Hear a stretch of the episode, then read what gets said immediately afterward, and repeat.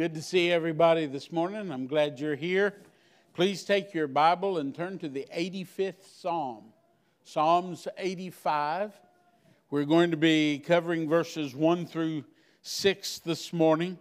While you're turning there, Psalms 85, verses 1 through 6, let me just share with you, I think, in my mind anyway, I think that most people in our world today are thinking that something is about to happen, that something has to happen.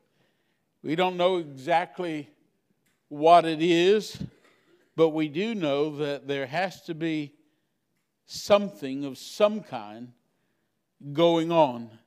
This world can't continue to go down the road that we're on, keep doing the same things that we're doing without something happening. Now, what is that something? There are all kinds of theories about what's ahead of us, especially here in America. I want to share with you three things that could be about to happen. Some people are saying that our society as we know it here in America is about to collapse. That things are just going bad. It doesn't seem like we can get anything done. And it seems like America is headed for a downfall. I'm reminded of the historian, the Roman historian, his name was Seneca. He tried to warn the Senate of the Roman Empire of the impending collapse of that empire. And the senators, they laughed at him and called him a fool. Seneca said that three things were happening in Rome, and those three things inevitably lead to a collapse of the society. One of them was religious apostasy. In other words, people were turning away from their religion. They were thinking that religion was no longer relevant to their lives or to the society.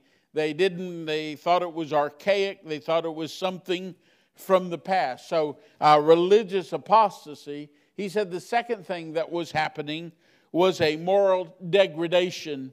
In other words, there were no moral guidelines, that people just did whatever they wanted to do without any kind of repercussions. They thought if they wanted to do something, it was okay for them to go ahead and do that. And then the third thing was political anarchy. And that means that the laws are not being enforced, that the government of the people cannot get anything done, that everything is deadlocked and nothing goes forward. He says those three things inevitably lead to a collapse of the social fabric of life. And whether you realize it or not, I think the United States is in that same kind of condition that the ancient Roman Empire was confronted with before their collapse. So that's one thing that people think that might be happening, that something that has got to happen, that it might be a collapse of society as we know it. Another thing that some people think, a theory that they might have, is that Jesus Christ is going to come again, the second coming of Jesus Christ, and that the judgment, God's going to bring it all to a close. He's going to say, I've had enough, it's time for us to bring this to a close, and Jesus will come again. And the third thing that some people think might be about to happen is that a worldwide revival might be taking place. Could it be that America, that the world around us, is on the verge of a great revival? I believe that there are signs that this may be happening. You just hear of things here and there that God is moving in different places, that certain things are beginning to take place. One of the things that I hear about the popularity again of Christian-based movies. I heard on the news just this past week that this Sound of Freedom is out earning Top Gun Maverick. And boy, that is a big thing. And but people are starting to realize that this woke and liberal ideology is not working, that we're not better off, that the life is not growing, but it's collapsing. And people are just starting to realize. And I believe that that is a sign. And now, but I've got to tell you, I don't know. I don't know what, if revival is going to come to the world. I don't know if revival is going to come to the United States. I don't know if revival is going to come to Grayson and Fannin counties. I don't even know if revival is going to come to Hebron Baptist Church, but let me tell you what I do know in my heart beyond everything else, and that is if Hebron wants to experience revival, if you want to experience revival, we can. It's totally possible, and might I also add that if we are ever going to become everything that we can be, we need to experience revival here at Hebron Baptist Church. We need to experience revival in our individual lives. And folks, let me just share something with you this morning.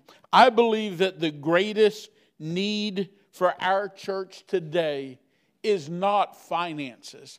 It's not that we need to bring in more money. The fact of the matter is, it does take money to run a church. We do have to pay the light bill. We do have to have the place clean. We do have to have air conditioning and all of that kind of stuff. It does take money to run a church, but that's not our greatest need. Our greatest need is not that new building, educational building that we're wanting to build.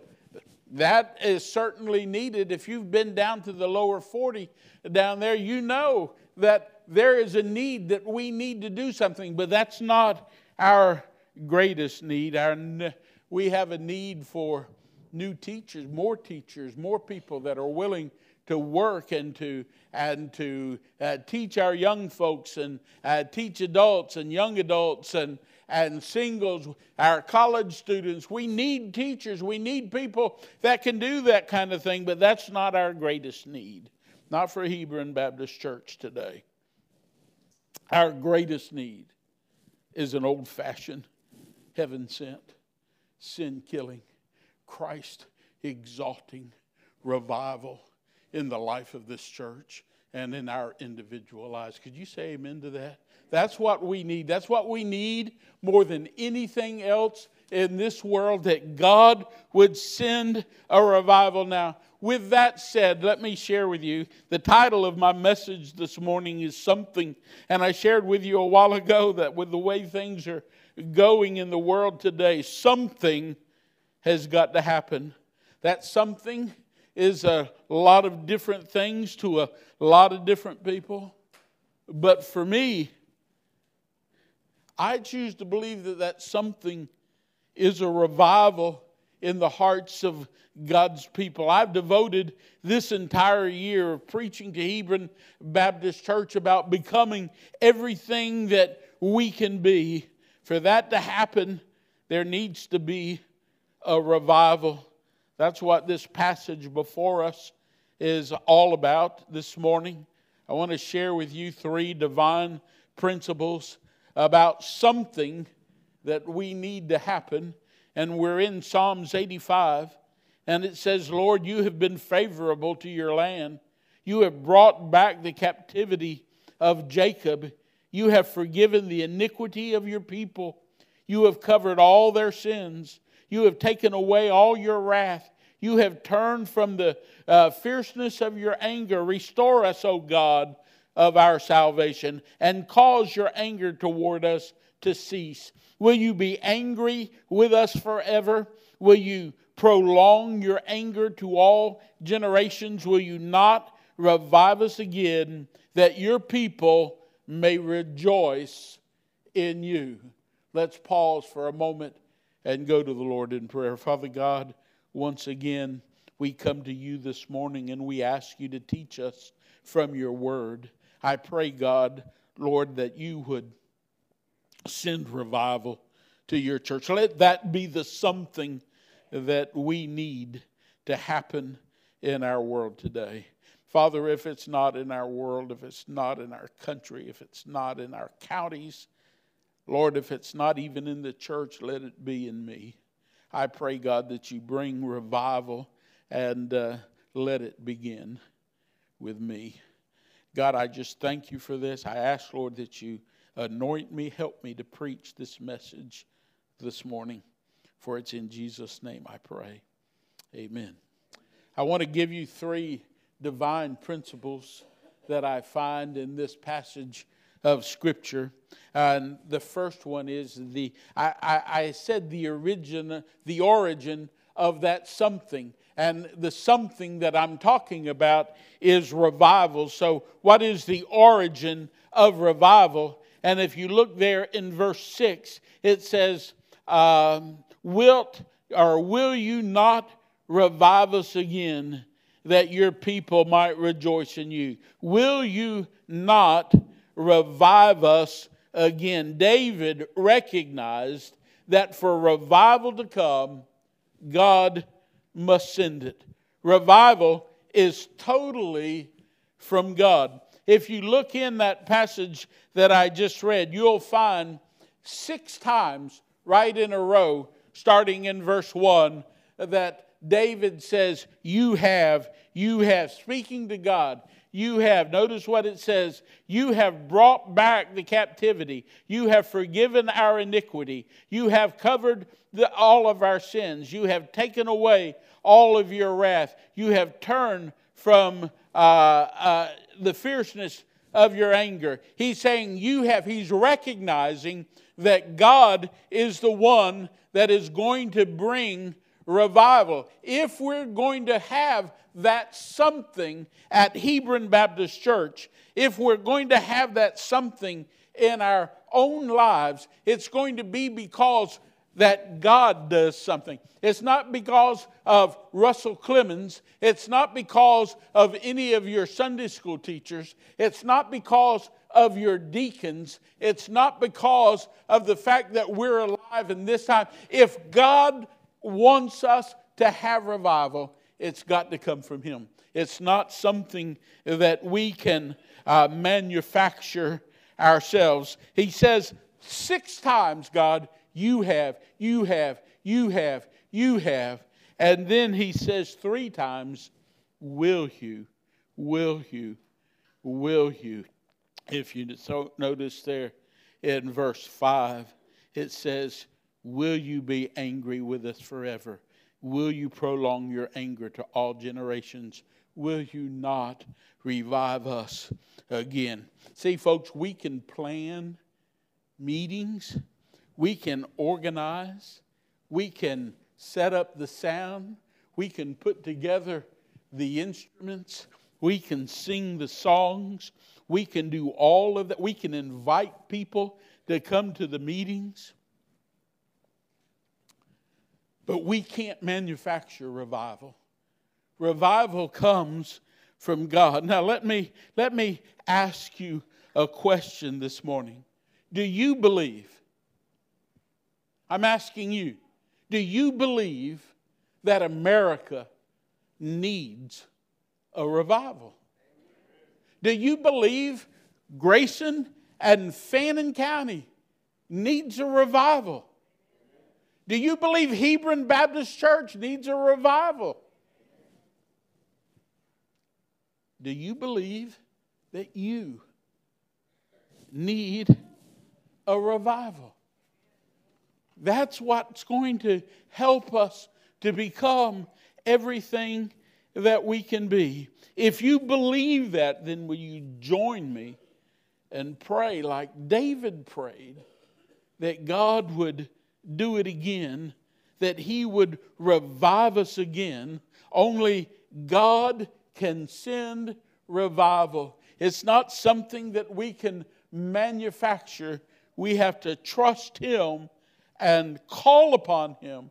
We need to be like David with intensity and fervency and ask God to send revival again. So the origin of that something, or the origin of revival, the next thing that I want you to notice here is the opportunity for that something, the opportunity for revival, because I believe with all my heart that revival can happen. Folks, if I didn't believe that we could know revival, if I didn't believe that revival could come to Hebron Baptist Church, if I didn't believe that revival could come to my life and to your life, I would close this book, I would go home, and I wouldn't come back. Because I believe God wants to do something in the lives of His people. I don't think God is satisfied with what's going on in our world today. Revival can happen.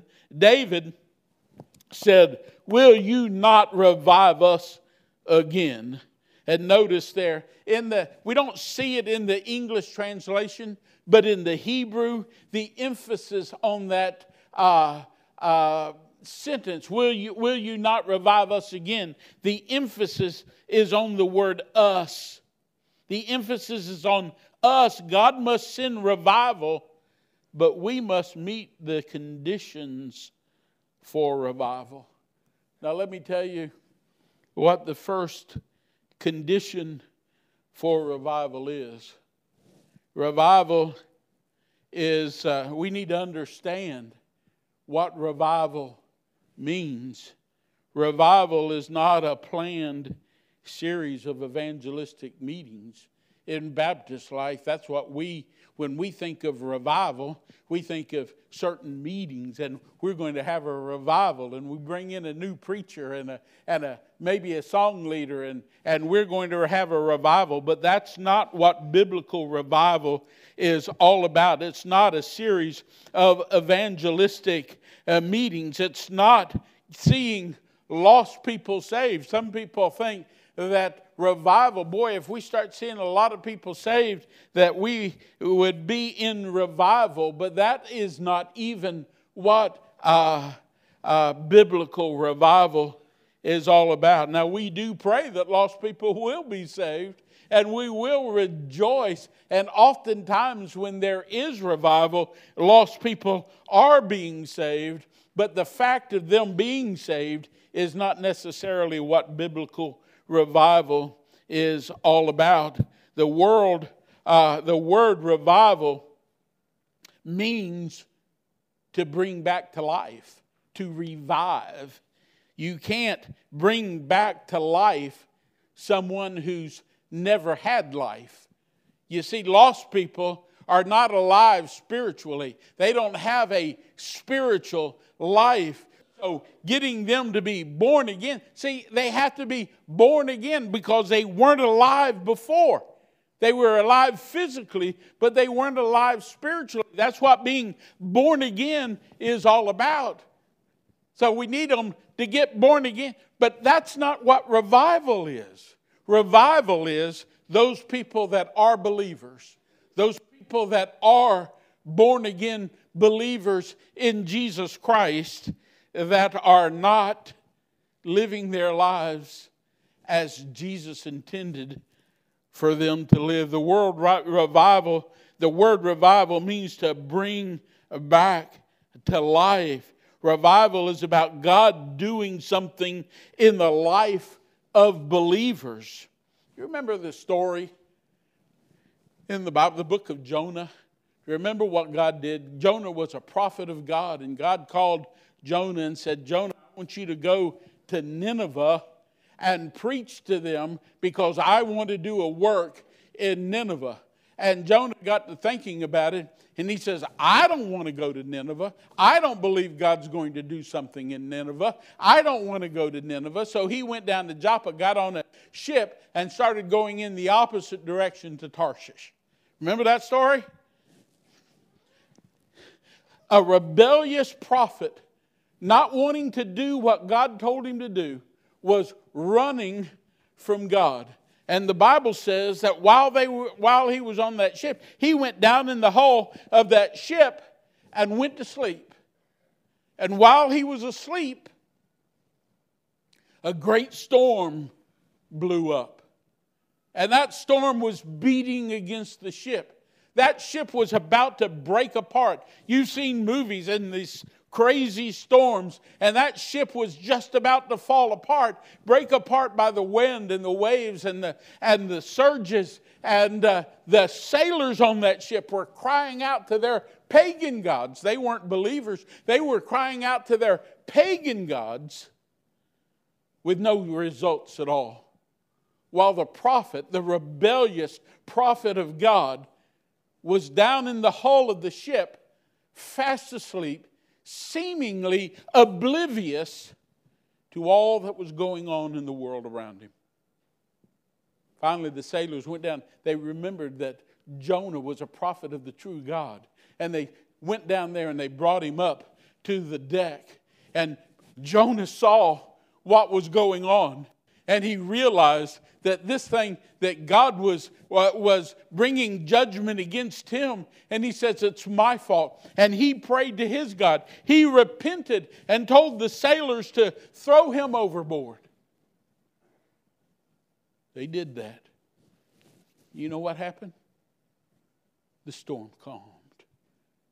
When Jonah got right, when Jonah got back to where he needed to be in his relationship with God, all of the sailors on that ship were saved. And later, you know the story. He was swallowed by that whale, spit out on dry land. He went to Nineveh and preached what God told him to preach, and all of Nineveh was saved.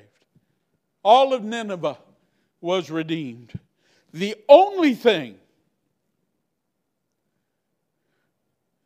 that was impeding God's work in Nineveh and in that ship was a rebellious prophet asleep in the hull,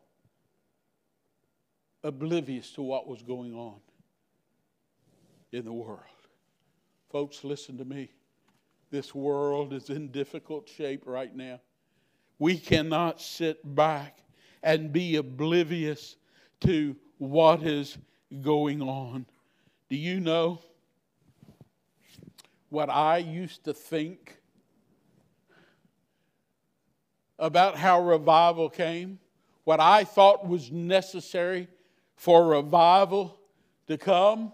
I thought if we were going to have revival, I had to get all the people in the church excited about Jesus. I had to get all the people who were willing to repent of their sin and turn back to God and be everything that God wanted them to be. I thought the only way we could have revival is for me to somehow inspire the congregation to turn back. But you know what? That'll never happen.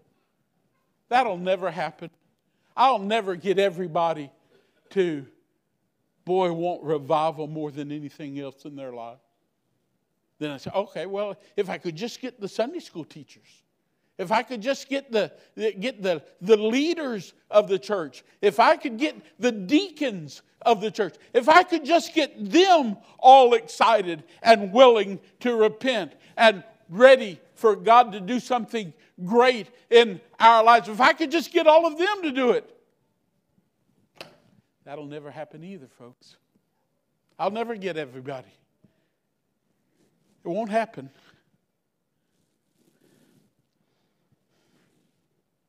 But then I'm reminded.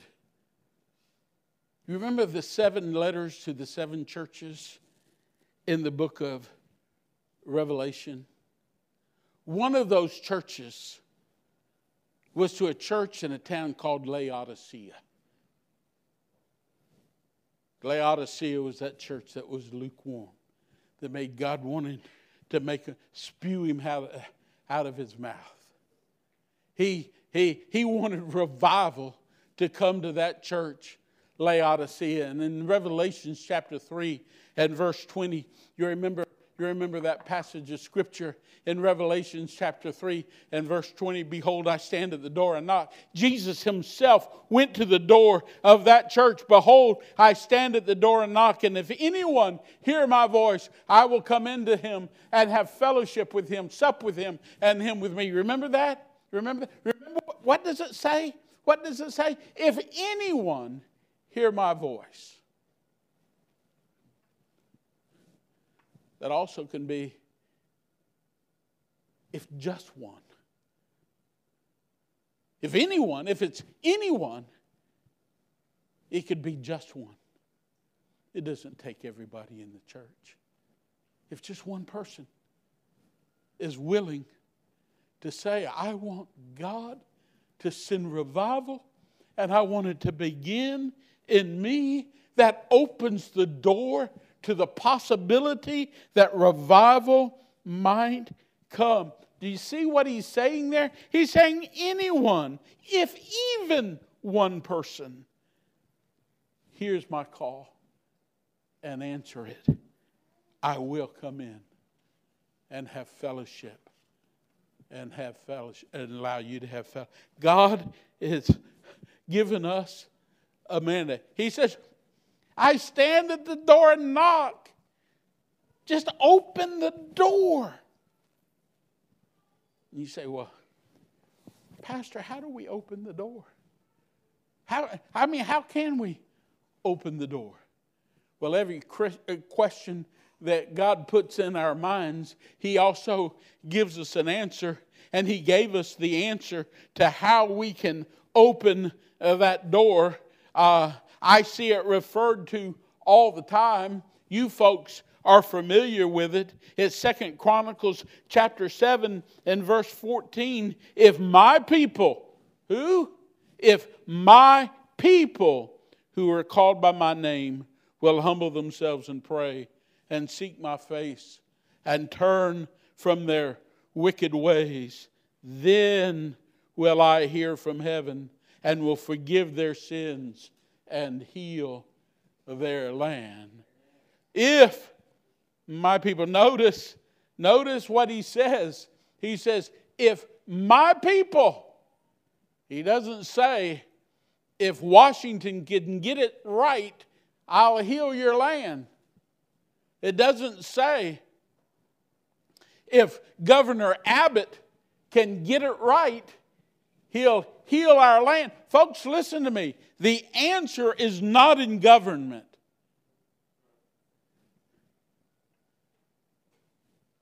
The answer is in you and me.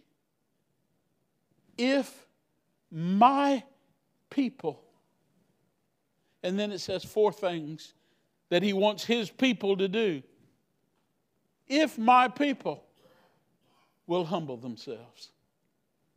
And you know, that He put that first because it may be the hardest.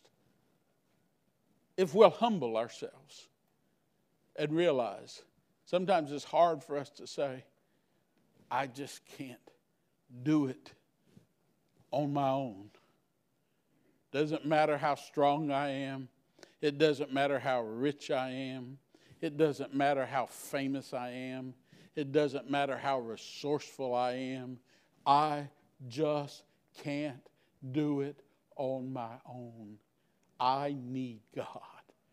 I need Him to be in my life. He says, if my people will humble themselves, and then He says, humble themselves and pray. How often, honestly and truly, I'm not asking for a show of hands. I'm not asking anybody to answer me out loud. But how often do you really pray for revival in this church? I mean, come before God and say, God, you've done it before. Won't you do it again? Will you not revive us again? How often? How often? He says, if my people will humble themselves, that means we've got to admit that we're not where we need to be, where we want to be, where we can be, and pray, God, make me that person. Make me that person. Lord, help me to be what you, everything that I can be. Help me to be what you want me to be. He says, if my people shall humble themselves and pray and seek my face. Seek my face. Remember what I said a while ago about the collapse of society? One of the things that leads to that is an apostasy toward God. People just not thinking that God is relevant, that other things are more important. Seeking His face means that I'm putting you first.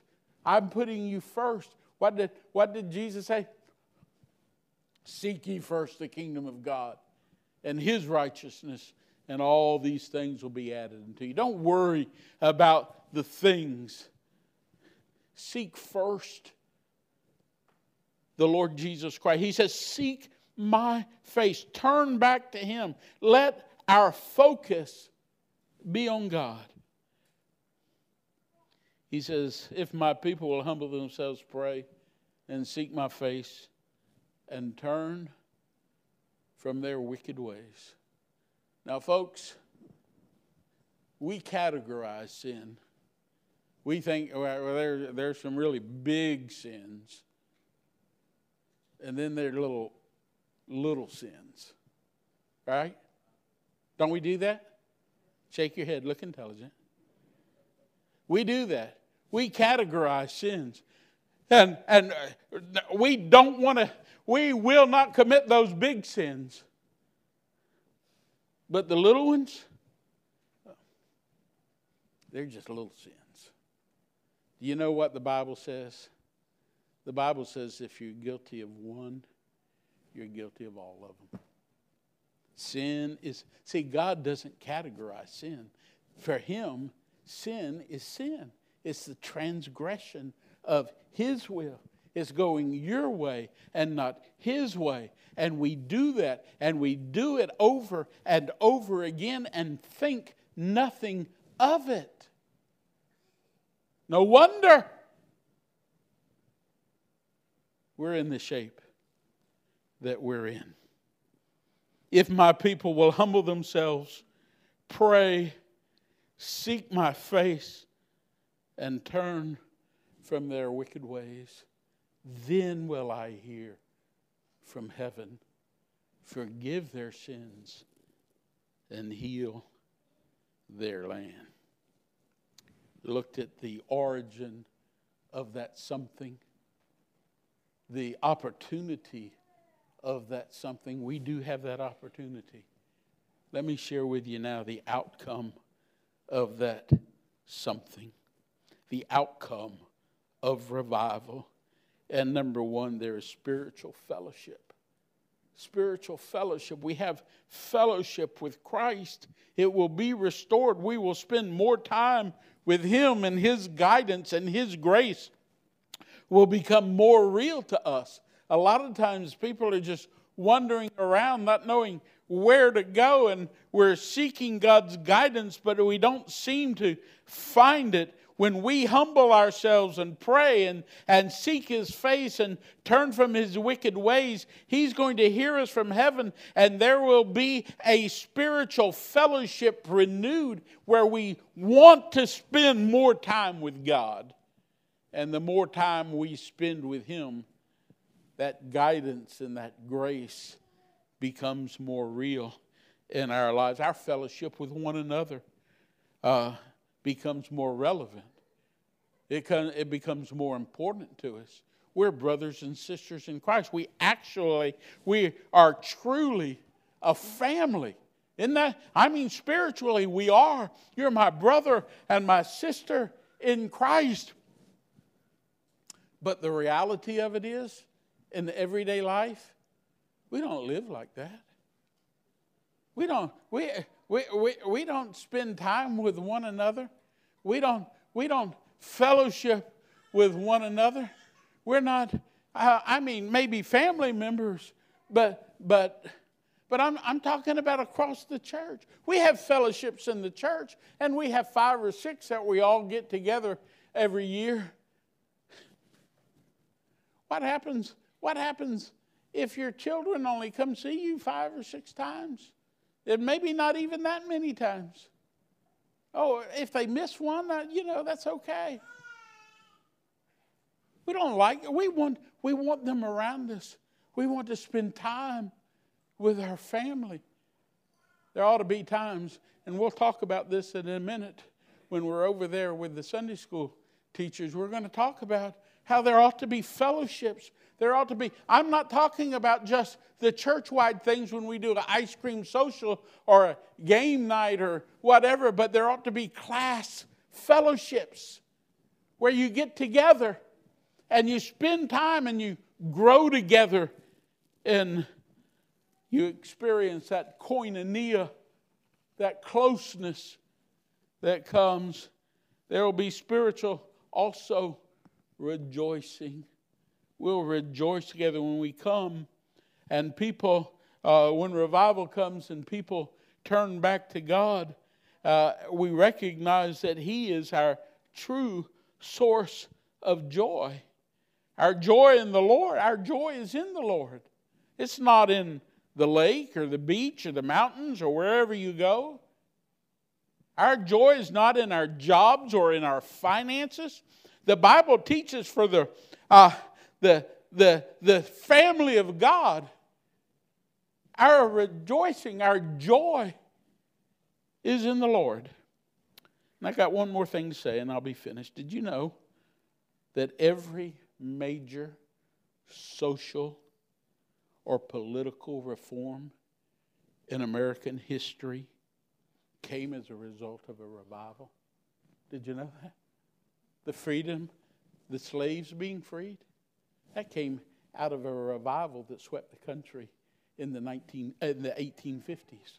And that brought about that movement that freed the slaves. The end of, most of you don't even know that there ever was, but there used to be, the standard was a 90-hour work week. Now we have a 40-hour week. The work week. The end of the 90-hour work week came as a result of a revival. Do you ever heard of the YMCA? The YMCA was formed as a result of a revival. The Salvation Army was formed because of a revival. The Sunday school movement in our country in 1925 was brought about by a revival. The Civil Rights Movement, it was brought about because of revivals. The Jesus movement, we went to see a movie about that not long ago. It was brought about because as a result of a revival in a church there in Southern California. Folks, listen to me. When revival comes, things happen. Most of the time it starts off as a trickle. We may not even really realize it's happening, but it begins to build. And it begins to build, and it begins to build. I live in Denison. How many of you have been to the Denison Dam? Most of you have been there. At least gone over it once or twice. So you've been there. I live in Denison. I've been out there lots of times. Ordinarily, when we go, there may be 4 or 5.